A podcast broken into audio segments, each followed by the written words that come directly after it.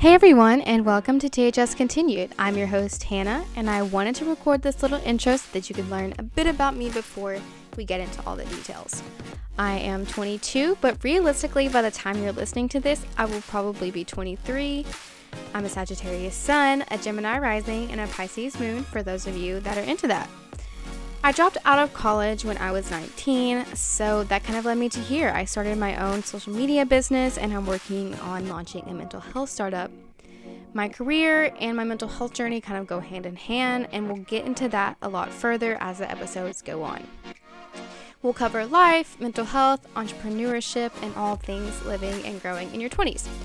I'm really excited to get started. You can follow me on social media at Hannah Nicole Ferguson and be on the lookout for the next few episodes. I have my mental health journey coming up and also 23 things I learned by 23.